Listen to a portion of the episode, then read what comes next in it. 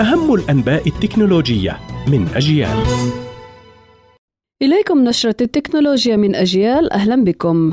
مركز صدى سوشيال يوثق أكثر من 45 انتهاكا ضد المحتوى الفلسطيني على منصات التواصل الاجتماعي بشهر آب أغسطس الماضي وسجل نحو نصفها على منصات شركة ميتا فيسبوك وواتساب وإنستغرام إضافة لقرابة عشر انتهاكات في تيك توك والملاحظة أن تسعة انتهاك شبكات سجلت على تطبيق واتساب للمحادثات الشخصية والسرية والمحمية بالاتجاهين ما يعني فرض رقابة على رسائل المستخدمين.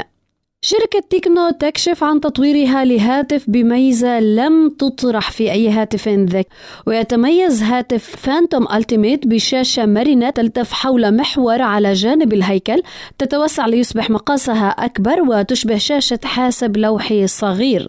أما مايكروسوفت تقرر إزالة برنامج WordPad لتحرير النصوص مع تحديث مستقبلي لنظام ويندوز وبدأ تثبيت البرنامج مع أنظمة ويندوز تلقائيا منذ عام 95 ليوفر للمستخدمين معالجا أساسيا للكلمات ومحررا مدمجا للمستندات في نظام التشغيل. ولكن تقترح الشركة الآن استخدام تطبيق وورد كبديل لمستخدمي برنامج الدفتر والمفكرة.